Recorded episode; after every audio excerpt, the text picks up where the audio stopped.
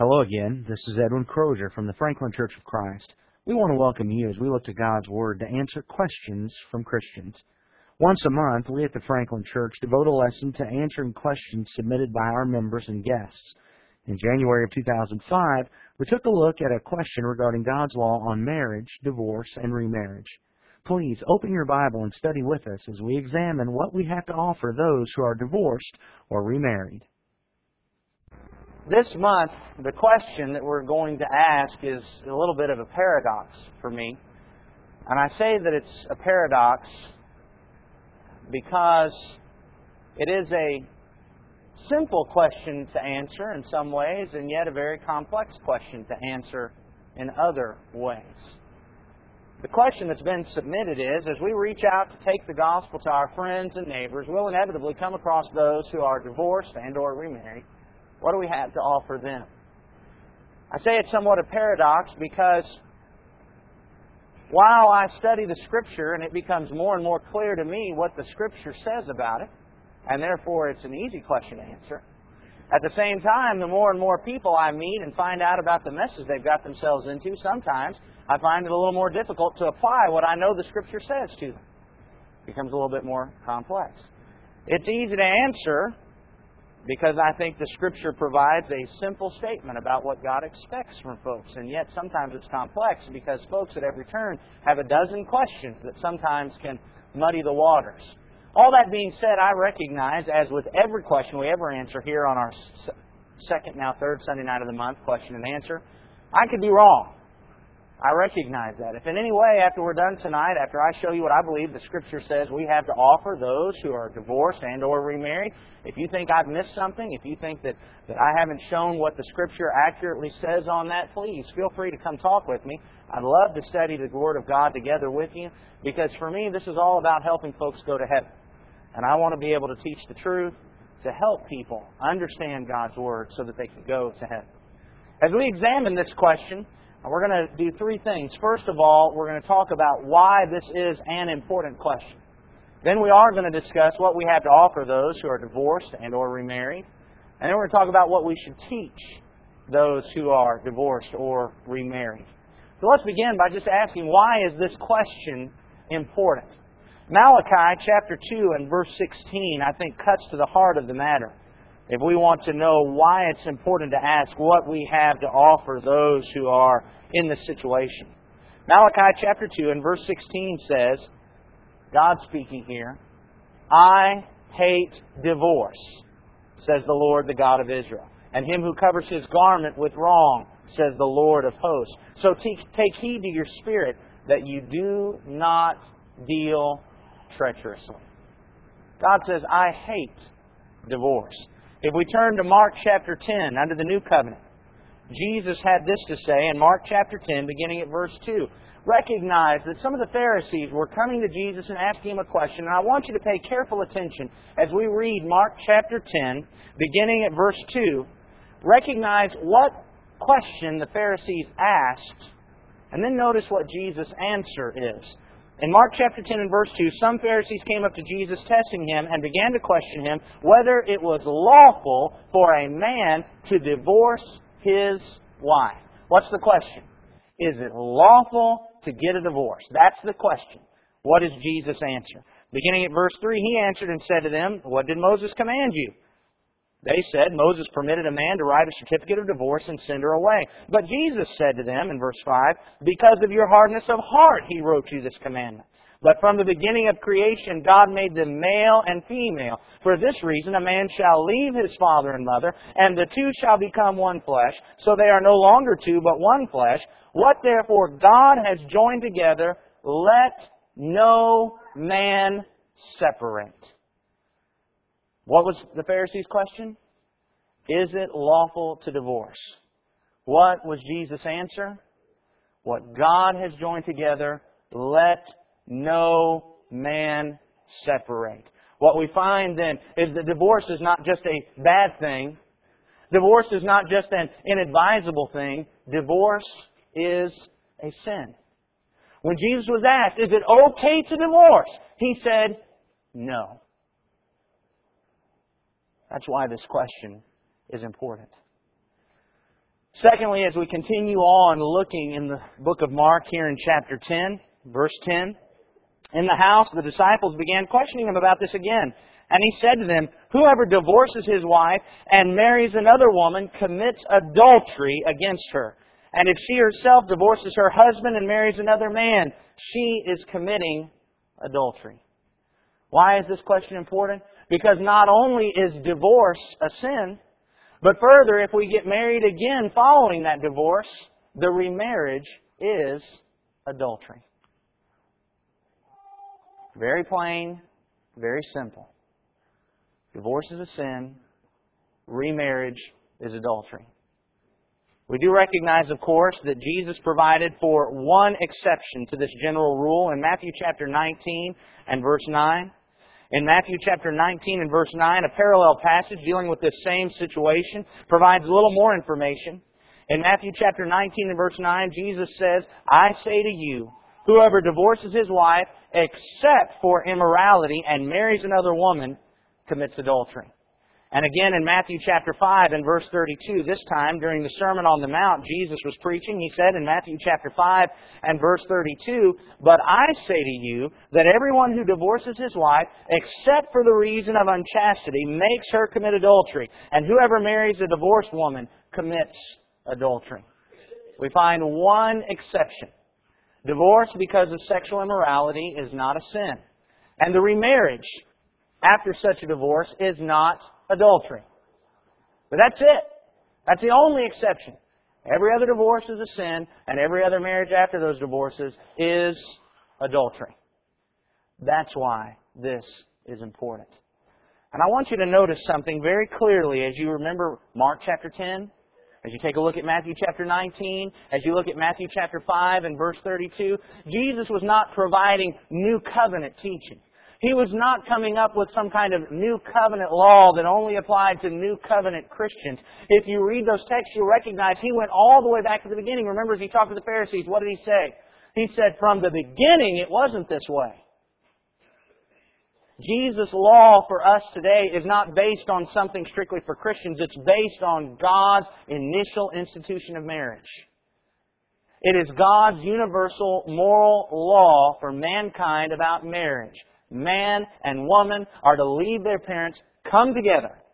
And what God has joined together, man is not to separate.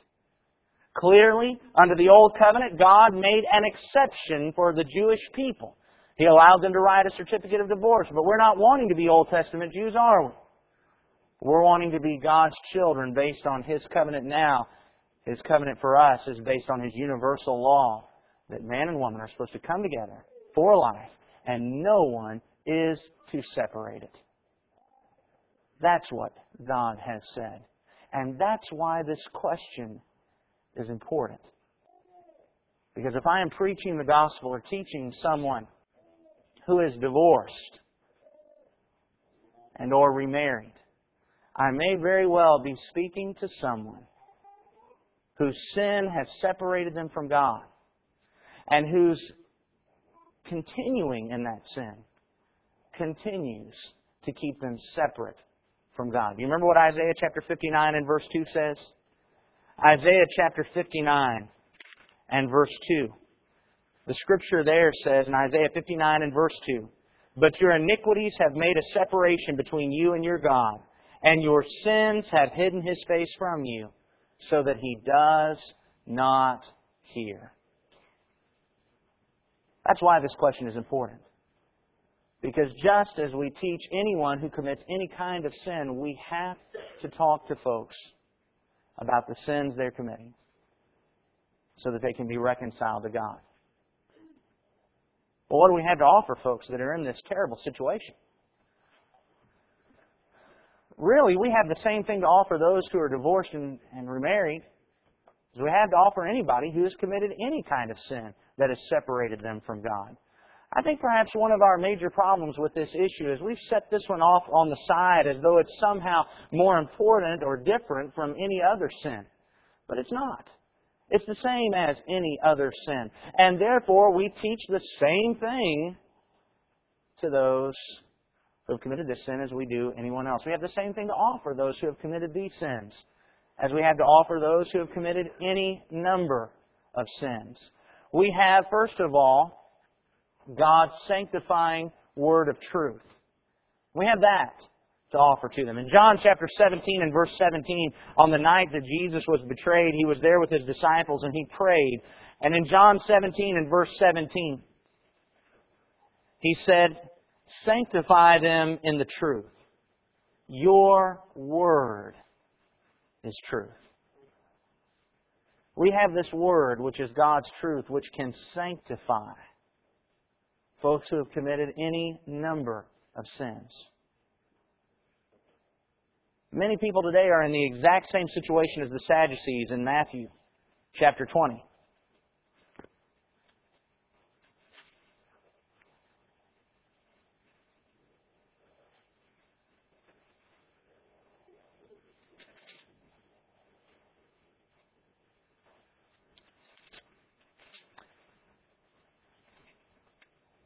Chapter 22. I knew I wasn't giving you the right chapter. Matthew chapter 22 and verse 29. "But Jesus answered and said to them," to the Sadducees, "You are mistaken, not understanding the Scriptures, nor the power of God." There are a lot of folks who have committed this sin simply because they do not know what the Scriptures say. And they don't know the power of God. They don't know what God has said and what His will regarding this matter is. And they are mistaken because they don't know the Word. But we can bring that Word to them. You remember Hosea chapter 4 and verse 6? In Hosea chapter 4 and verse 6, the Scripture says, "My people are destroyed for lack of knowledge. Because you have rejected knowledge, I also will reject you from being my priest. Since you have forgotten the law of your God, I also will forget your children." There are many who are destroyed for lack of knowledge, but we have that knowledge to offer to them. We have the knowledge of the truth. We have what God has said, and we can bring that to folks and let them see, here is what God's will is for you.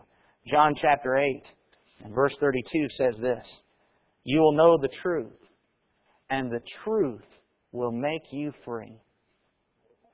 We have that life-giving, bondage-shattering, sanctifying Word of God to offer those who have committed any sins, including the sin of divorce or the adultery of unlawful remarriage. But that's not all. In addition to that, and actually through the sanctifying Word of truth, we have to offer those who have committed this sin a saving relationship with Jesus Christ. Remember Isaiah 59 and verse 2? It said that our sins have separated us from God. But Jesus died in order to wash those sins away. Jesus died in order to reconcile us to God. 1 Peter chapter 3 and verse 18. In 1 Peter chapter 3, and verse 18, the Scripture reads, "For Christ also died for sins once for all, the just for the unjust, so that He might bring us to God, having been put to death in the flesh, but made alive in the Spirit." He died for us, the just for the unjust. Colossians chapter 1. In the book of Colossians, chapter 1, verse 21. Paul said, "Although you were formerly alienated and hostile in mind, engaged in evil deeds, yet He has now reconciled you in His fleshly body through death, in order to present you before Him holy and blameless and beyond reproach." Our sins separate us from God, but a saving relationship with Jesus Christ, the one who died for us, will reconcile us and bring us to God the Father, holy and blameless. I'd like for you to go back to Matthew chapter 22 and just point out one thing as we consider this. Matthew chapter 22 and verse 30. There when the Sadducees had asked about the resurrection, remember this. In Matthew chapter 22 and verse 30. "For in the resurrection they neither marry nor are given in marriage, but are like angels in heaven." We need to recognize that every marriage is temporary. But a saving relationship with Jesus Christ is eternal. Our marriages will not continue on once this life is over. Our marriages, even the lawful ones, will not continue on in eternity. But our relationship with Jesus will. And as we consider this and what we have to offer, we need to recognize that what is important is not necessarily a temporary marital happiness, but an eternal contentment and happiness based on a relationship with Jesus Christ, having obeyed the truth that He has offered through His Word. That's what we have to offer. The sanctifying Word of truth and a soul-saving relationship with Jesus Christ. So as we provide that, what are we going to say? What do we teach? Well, as we go out, remember the question was actually about evangelism. As we go out and we're teaching folks and we perhaps find someone who is in this situation, what do we teach them? We teach them the same thing we teach anybody who has sinned. We teach them from Romans chapter 10 and verse 17. In Romans chapter 10 and verse 17, the Scripture there says, "So then, faith comes from hearing, and hearing by the Word of God." We teach them that they have to hear the gospel of Jesus Christ, the saving message that Jesus has died for us.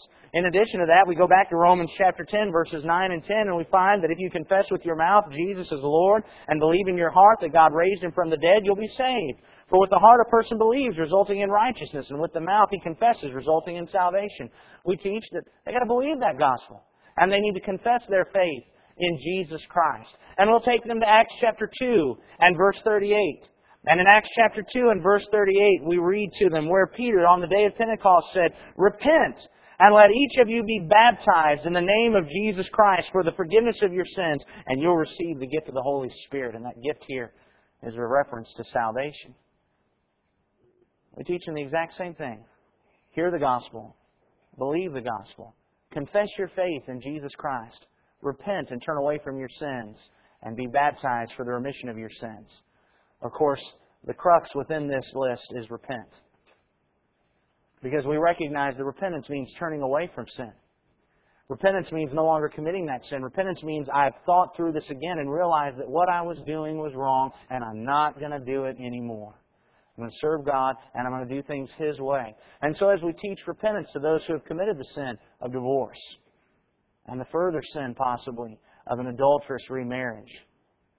What do we say as we teach repentance? Let's just break this down. If we're teaching someone who is divorced and we want to talk to them about repentance, what do we say?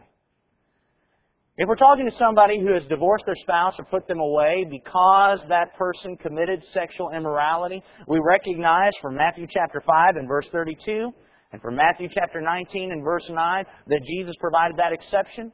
The repentance, they don't have to repent of their divorce because their divorce was not unlawful. If they decide at some point down the road to marry someone else, assuming that person has a lawful right to marry, it will not affect their relationship with God. Therefore, we recognize that as far as repentance goes, we need to deal with them with other sins, not this one, because they haven't committed a sin if they divorce their spouse because the spouse committed sexual immorality. But what if they're the person who has been divorced, has been put away because they committed sexual immorality? Based on Matthew chapter 5 and verse 32, the Scripture says that if they marry someone, they will be committing adultery. Repentance for them means then that they recognize that their adultery for which they were put away was wrong, that they'll no longer commit that sexual immorality, but they recognize that they will not be able to marry anyone else. If their original spouse is still able to marry, if they haven't gotten into another lawful marriage, perhaps they can reconcile together. But other than that, what Matthew 5:32 and Matthew 19:9 teaches those who have been put away because they committed sexual immorality, it teaches them that they must remain unmarried, because to marry anyone else would itself be adultery and sexual immorality. What about those who have been divorced for any other reason? I think for that we can look to 1 Corinthians chapter 7, verses 10 and 11.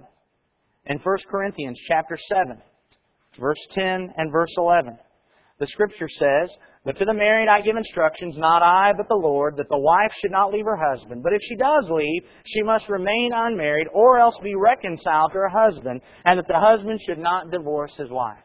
The Scripture here provides two options. The person who has put away their spouse must either remain unmarried or be reconciled to that original spouse. I'd like to dig a little bit further on this. I recognize that what I'm about to tell you is a little bit controversial. I recognize that perhaps you won't agree with it, but I'd like to share it with you just for you to consider. I recognize I might be wrong. But I believe that Paul here has simply provided us the two options without giving them any priority or without explaining exactly when those options are viable. But through studying the remainder of Scripture, I think we recognize that there's more to this picture than just, if you're divorced for any reason, you can stay unmarried or be reconciled. I just want you to think about this for just a moment. Perhaps we can talk about it more later. Just share this with you. I want you to consider what happens when we marry. When a person gets married, they are making a commitment, a vow before God. We actually even say it, typically, in our modern marriage ceremony, till death do us part. In Romans chapter 7, beginning at verse 2, Romans chapter 7 and verse 2, Paul wrote, "For the married woman is bound by a law to her husband while he is living. But if her husband dies, she is released from the law concerning the husband. So then, if while her husband is living she is joined to another man, she shall be called an adulteress. But if her husband dies, she is free from the law, so that she is not an adulteress, though she is joined to another man." This teaches us that marriage is till death do us part. That's the commitment. That's the vow before God when we get married that we're making. I am going to be with this person until death. Vows are not to be taken lightly. Ecclesiastes chapter 5. Ecclesiastes chapter 5 and verse 4 says, "When you make a vow to God, do not be late in paying it, for He takes no delight in fools. Pay what you vow. It's better that you should not vow than that you should vow and not pay. Don't let your speech cause you to sin, and do not say in the presence of the messenger of God, 'Well, it was a mistake.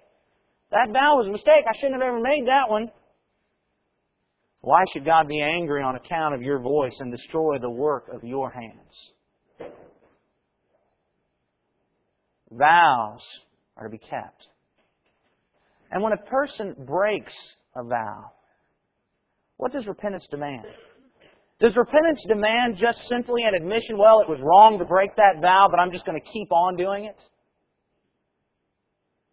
Or does repentance demand reestablishing that vow and continuing in it when possible? I would suggest that repentance says that if ending the marriage was wrong,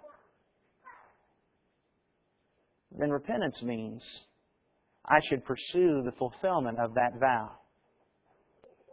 and reconcile with my spouse the way God says I'm supposed to in the Scripture.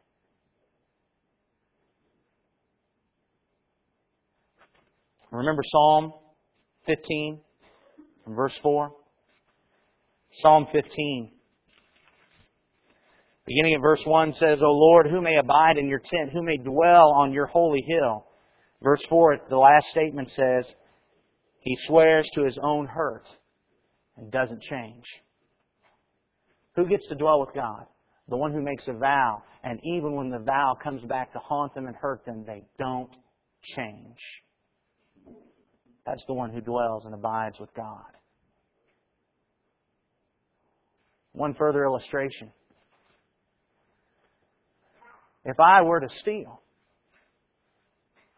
I think I've demonstrated this to you before. If I were to take Jimmy's car and I became a Christian and I repented, would repentance equal just saying that was wrong, I shouldn't have stolen Jimmy's car, but I'm going to keep it?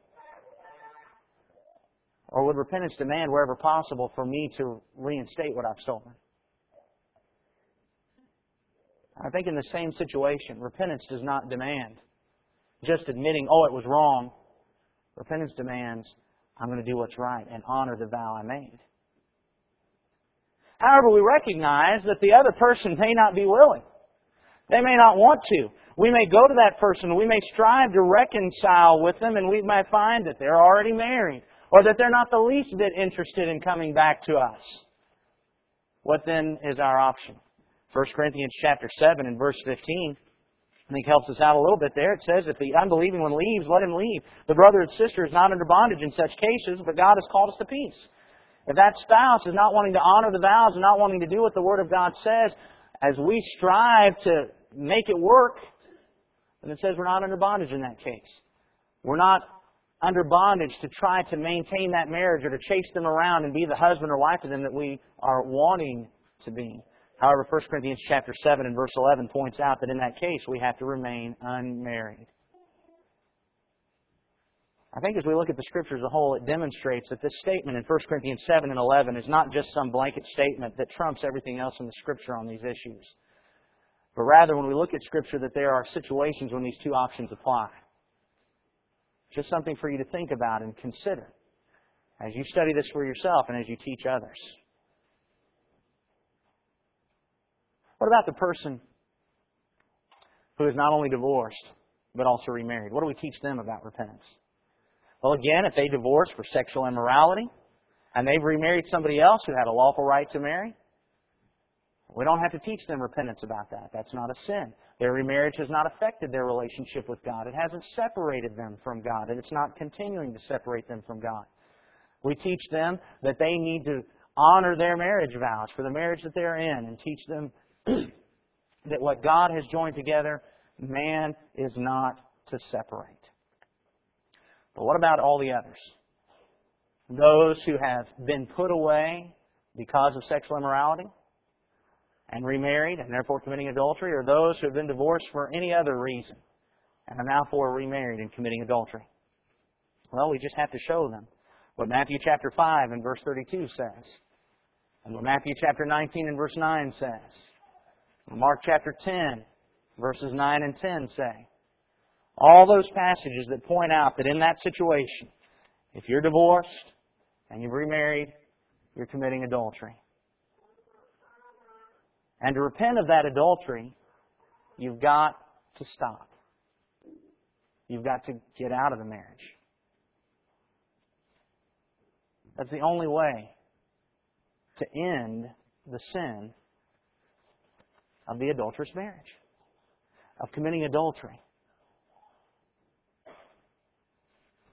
While the old law had a different law regarding marriage, we do learn from God's old covenant people what He expected of those who found themselves in an unlawful marriage. In Ezra chapter 10 and verse 11, starting in verse 10, Ezra chapter 10 and verse 10, the children of Israel had come back from bondage and they had married foreign wives, which was against their law. And in Ezra chapter 10 and verse 10, Ezra the priest stood up and said to them, "You've been unfaithful and have married foreign wives, adding to the guilt of Israel.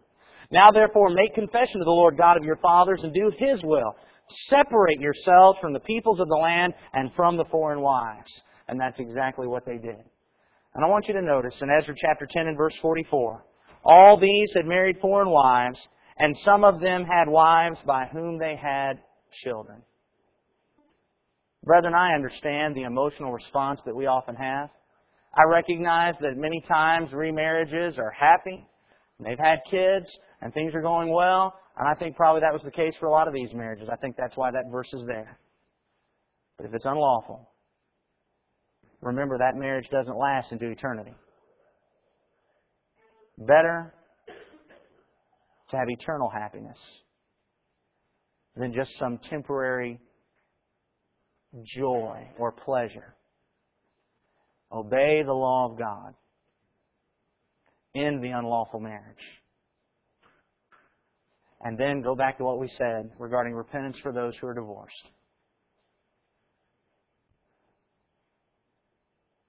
What do we teach? We teach them. They've got to hear the gospel, believe the gospel, confess their sins, confess their faith in Christ, repent of their sins, and be baptized for the remission of their sins. And through that they can be saved. But they've got to repent. Please keep in mind that our question was focused on evangelism. When we go out and we teach the gospel, we're going to find people in this situation, and we certainly are. But this is really not different than anything else. Matthew chapter 7, verse 13 and 14 says, "Enter through the narrow gate, for the gate is wide and the way is broad that leads to destruction. And there are many who enter in through it. For the gate is small and the way is narrow that leads to life, and there are few who find it."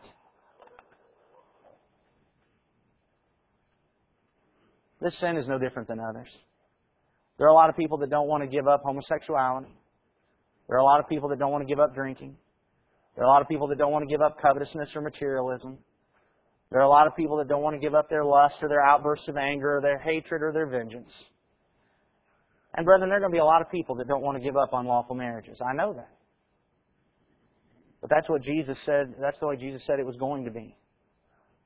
But I want you to know from personal experience, I can confirm that there are people who, when they hear the gospel message of Jesus Christ, they want salvation so bad they will give up all of those things.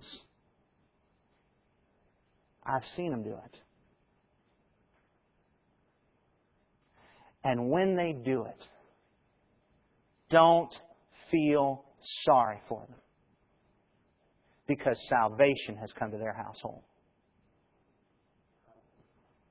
Oh, I know it's tempting to stand up and say, oh, I hate to tell you this. Oh, I wish God hadn't made it this way. Oh, I don't know why. And oh, I feel so sorry for you. Don't feel sorry. Because the person who takes the narrow road, whatever it is, they must give up. Salvation has come to their household when they do it. And in that we ought to rejoice with them. And lift them up as our example. Because they are an example. What's our duty? 1 Corinthians chapter 3. 1 Corinthians chapter 3.